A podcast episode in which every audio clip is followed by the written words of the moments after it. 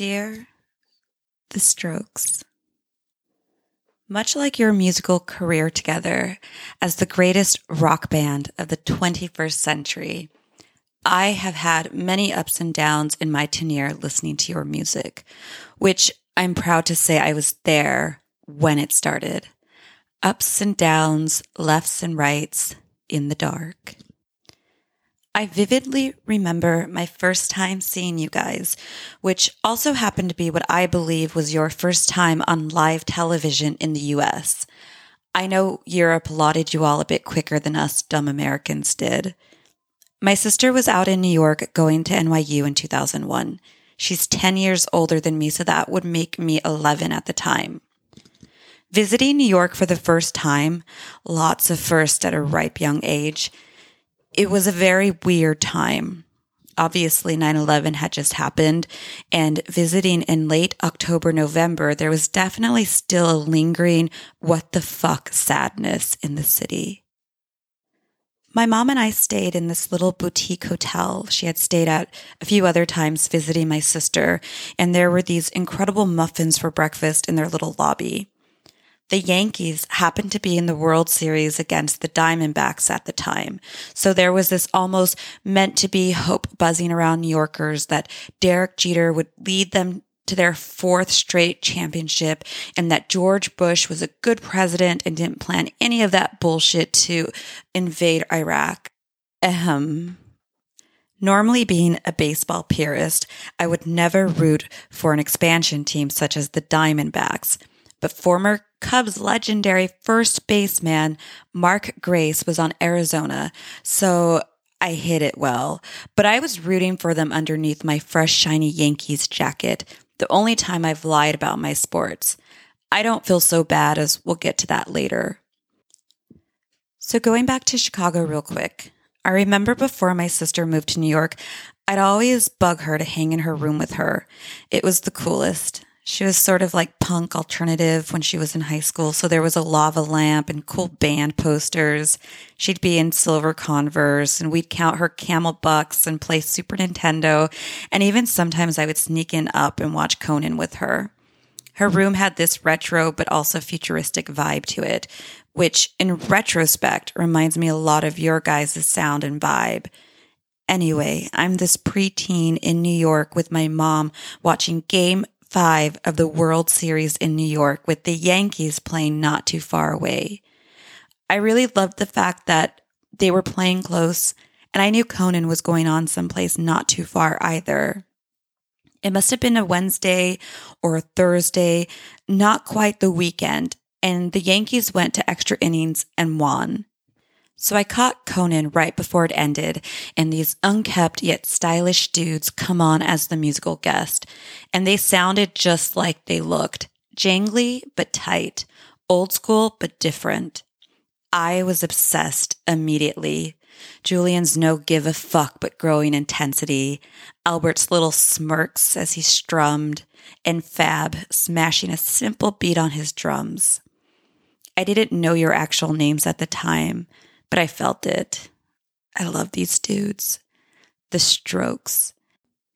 Did that mean like the dorks? Was it a masturbation reference, something I had just recently figured out?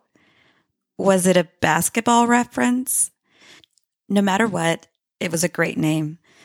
The fact that you didn't know what it meant and could go anyway made it even cooler. It was way before I had a phone and anyone did really, so couldn't search them or anything. Just had to try to sleep thinking about how fucking awesome that song was.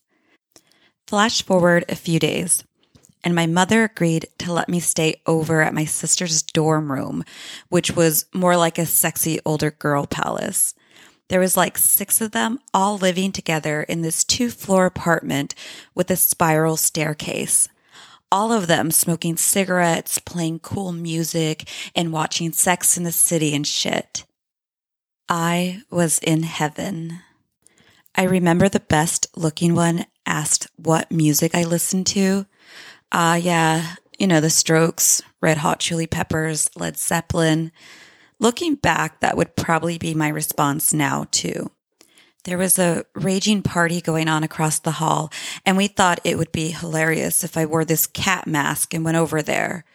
So all five five of me, I grew to my six two over the next summer, ran across the hall and opened the door. Who do you think was playing? It was obviously that cool band with the throwback singer blaring. I stayed for about the length of a song, and then some dude who was probably threatened by my small presence said I should get lost. Back to the apartment of hot college girls. I became pretty obsessed with Is This It? Getting the CD when I came back to Chicago. Then finding out a few years later in the Chicago Reader that you guys had released your second album. I acquired Room on Fire in a classic best friend sleepover scenario.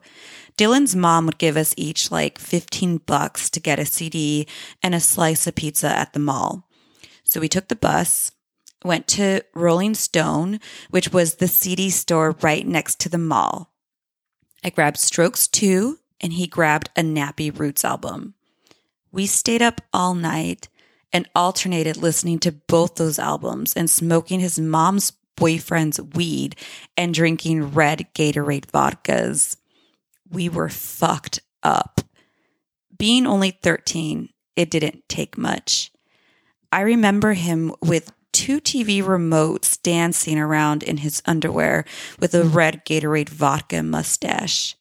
We grew up fast, maybe a little too fast which would eventually really affect Dylan. Listening to the strokes just always marked the best times for me growing up. When First Impressions of Earth, also known as Album 3, dropped, me, Dylan, and another one of our good friends started seeing these three girlfriends who all lived in Evanston. At first, we thought Evanston was lame, but all these girls and the people they hung out with's parents had money and therefore good drugs, and alcohol. You guys always had a fun time, nostalgic sound that went perfect with teenage partying. And the times with these three gals was about as nostalgic fun as you could write. Dylan was with the classically gorgeous brunette with big blue eyes. Mark was with the redhead with massive boobs. Everyone always snuck looks at her. And I was with the super down to earth, cool music historian, alternative sort of hippie girl. One Friday night, they invited us to a dance at their high school. We all sprayed way too much Axe. I actually was sporting Armani Code. I had just gotten for Christmas from my sister who was dating what you would call a very hip metrosexual guy at the time. He knew all the good style and sense and Mark drove us to pick them up in his mom's Windstar. Obviously, we smoked a ton of weed, passed around a fifth of vodka, and argued about what was the best OutKast album. Then we headed in, but apparently we were too fucked up to get in. We all laughed our asses off and decided that smoking more weed, hanging in the van, and listening to the new Stroke CD I brought with me was the move. To this day, one of the funniest moments in my life was hearing Mark exclaim while we all made out with each other in the van, Come on, just let me suck your tits, while Killing Lies played. You could have thrown 1251 over a montage of that night, and it would have been perfect. Going to a lame party, taking a bunch of their liquor, throwing empty 40s in the street, going to the rooftop of a random building, smoking weed on said rooftop, eating all of the McDonald's, getting home way too late, and my and all of our parents not happy, all to the sounds of the strokes. Dylan and I continued listening to only First Impressions of Earth on the way to school every single day. I'd pick him up early, we'd cruise around, smoke some weed, smoke some cigs, and jam. For whatever reason, there was that old adage of weed smell didn't stick, but cigarette smoke did. So we would smoke weed in my car, but always pull over and smoke cigarettes outside my car with the windows down and you guys blaring. Which leads me to one of my favorite misinterpreted lyrics by you. In You Only Live Once, Julian simply croons, I can't see the sunshine.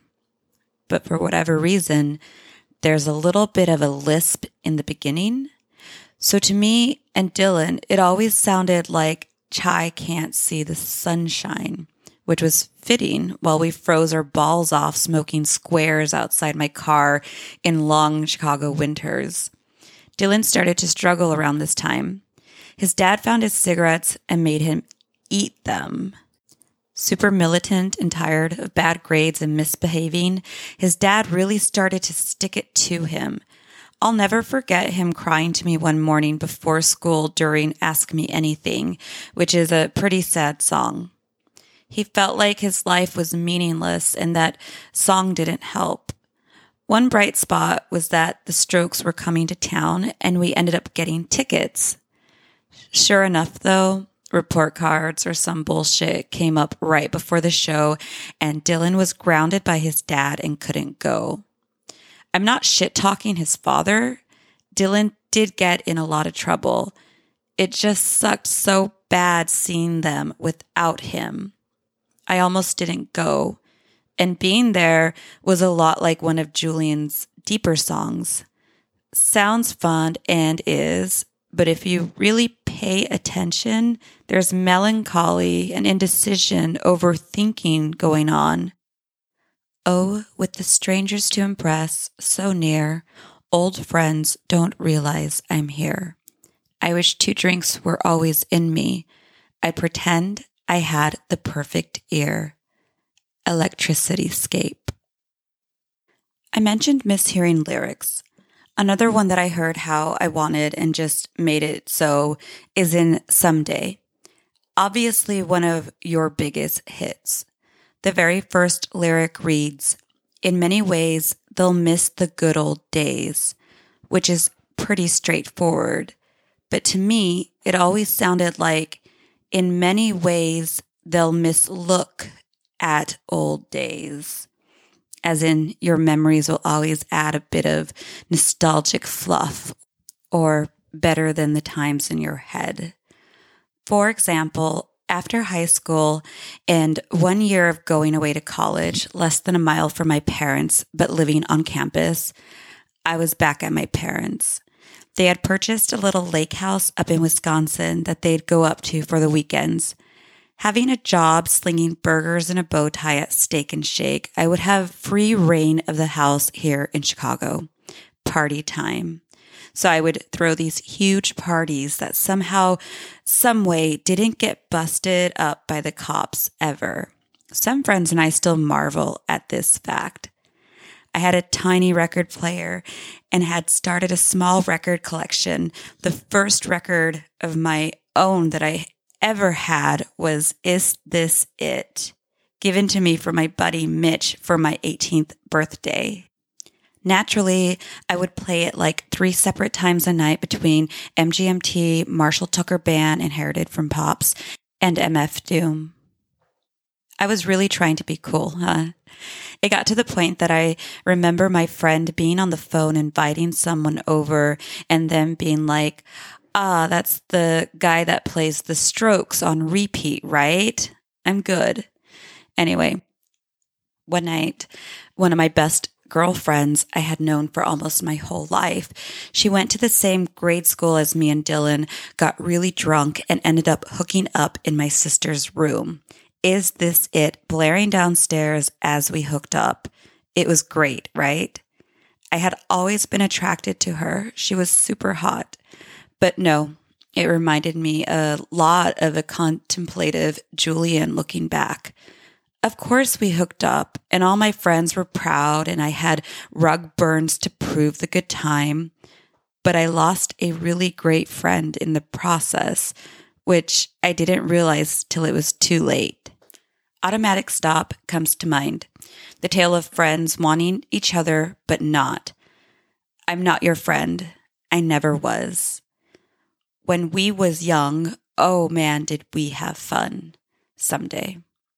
We did have fun, but with reckless fun came getting arrested, broken bones, car accidents, drug addiction, jealousy, etc. Angles was an odd release for me. It was a very shattered album. News was the band wasn't getting along and they didn't even record the thing together. That was probably the only period in my life that I took a break from the strokes, which coincided with not seeing Dylan as much as his addiction to heroin grew. I don't think we ever listened to that album together, come to think of it, which is crazy. I remember he came around when Comedown Machine came out, which to me is underrated.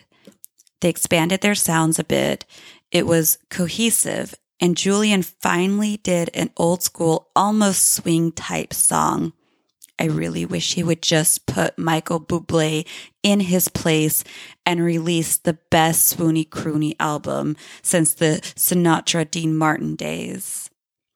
We listened to that and he stayed at the apartment I was renting for a bit, but I had to kick him out and he stole a ton of weed and money from me that put me in a tough spot. He was back on dope. A few years later, I got that call that he had overdosed and passed. My strokes brother was gone. Between all that time, I was lucky enough to catch them in Chicago a bunch, New York, Atlanta, all over. What stunk was that they were so huge, it was nearly impossible to catch them not in a stadium.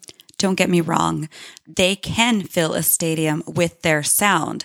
I would just have liked to catch them at a tiny club like when they first started out. Lo and behold, I got my chance. Last year, right before my birthday, they scheduled the show at the world famous Metro, Chicago's most iconic rock club. I didn't care what it cost. I was going. After missing out on the initial release of tickets and throwing an all out tantrum in a Target parking lot, I found a Craigslist ticket for the low price of 450 bucks. It's my favorite band of all time in a thousand person GA venue. Almost a steal, honestly. Boy, was it worth it. I met a kid whose name I don't remember, much younger, and it was cooler getting his perspective about their career. In true Strokes fashion, you guys came out about an hour and a half later than scheduled, but god damn it, was it worth it. Julian was sober for years, but he had definitely had some drinks beforehand and torn shit up. Then, as if one of my best nights of my life couldn't get any better, I'm hanging at G Man, the bar, which is just as famous as Metro next door, when a friend of mine who wasn't even at the show calls me and goes, I'm outside the bar. Get out here. Julian Casablancas is here. I think I still have whiplash from turning my head so fast to see him waving me to come outside. So I run out there in my strokes custom baseball jersey, because of course, and see one of my favorite humans ever standing there signing autographs.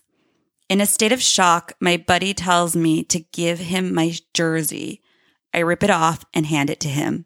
He, being from New York, New York big balls his way through the crowd, pushes the jersey toward Julian, who signs it with someone else's Sharpie. I'm pretty sure I kissed my friend after that. So now I have a signed Strokes baseball jersey, which I think does put me in your top 10 fans on earth. Thank you for being my close companion through all the mm. rooms I left on fire.